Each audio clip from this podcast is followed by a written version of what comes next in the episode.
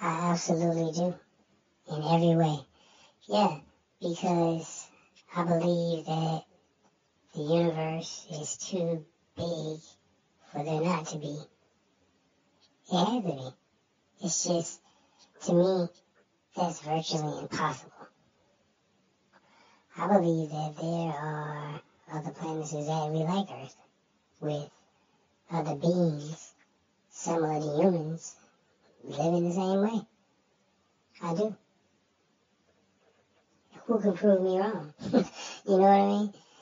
Even the uh, most incredible science scientists in the world couldn't prove me wrong because they don't know. They have no idea if there are other planets exactly like Earth out there. I mean, they got the research, but that's just not even a percentage of the universe that they've researched so far. So they don't know. It could be monsters and uh, tigers that talk, all types of stuff out there. You don't know. Yeah, I believe in all that kind of stuff. The possibilities are endless of what's out there in space, in the universe. The possibilities are endless. We will never know what's out there. We, like, say for instance, um, some kind of creatures came to Earth tomorrow, right? Tomorrow. That's just one creature out of probably trillions of creatures. You know what I'm saying?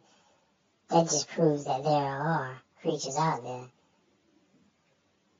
But we only seen one time. Man, come on. It's definitely something out there. And for some reason, I don't give a damn about what's out there. That's what I'm thinking. For some reason, they keep trying to contact what's out there and keep trying to find out what's there. One day, just like in the movie, something might respond. And now we all in trouble. They they claim like what was that last month or month before last that they got a signal from somewhere. Yeah, I ain't never heard nothing else about it. But I believe that I believe in that truly, and yeah, I do.